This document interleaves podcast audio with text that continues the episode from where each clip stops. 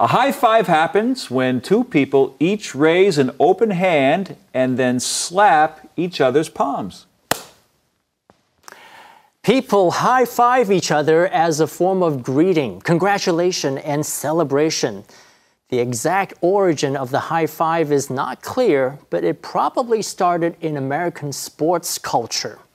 Now, if two people are not physically close enough for a high five, they can do an air five or a Y five, going through the motions of a high five, but from a distance.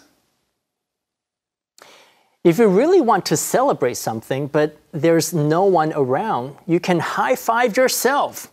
Raise one hand and then slap it with the other. Good one. Now, related to the high five is the fist bump, where two people bump their fists together. There are many variations of this, like the exploding fist bump, where after bumping fists, you wiggle your fingers like this suggesting a mini explosion.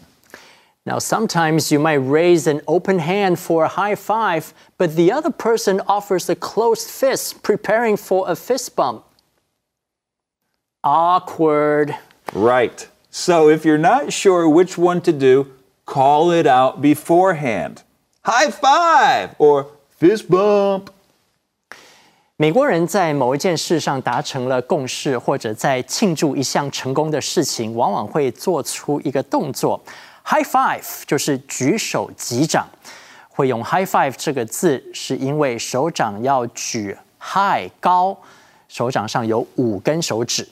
有时候呢，两个人隔了一段距离，碰不到手，就可以来个 air five，就是隔空的 high five。除了 high five，还有一个源自美国职业篮球的动作。Fist bump，碰拳，就是两个人伸出拳头，轻轻的互撞一下，这也是个用来表示友好或者庆祝的动作。有时候两个人一个想要击掌，另一个呢却想要碰拳，就变得有点尴尬。因此呢，有一个确认的方法，那就是在做出动作之前，先说出你要做的动作，High five，对方应该就会照做。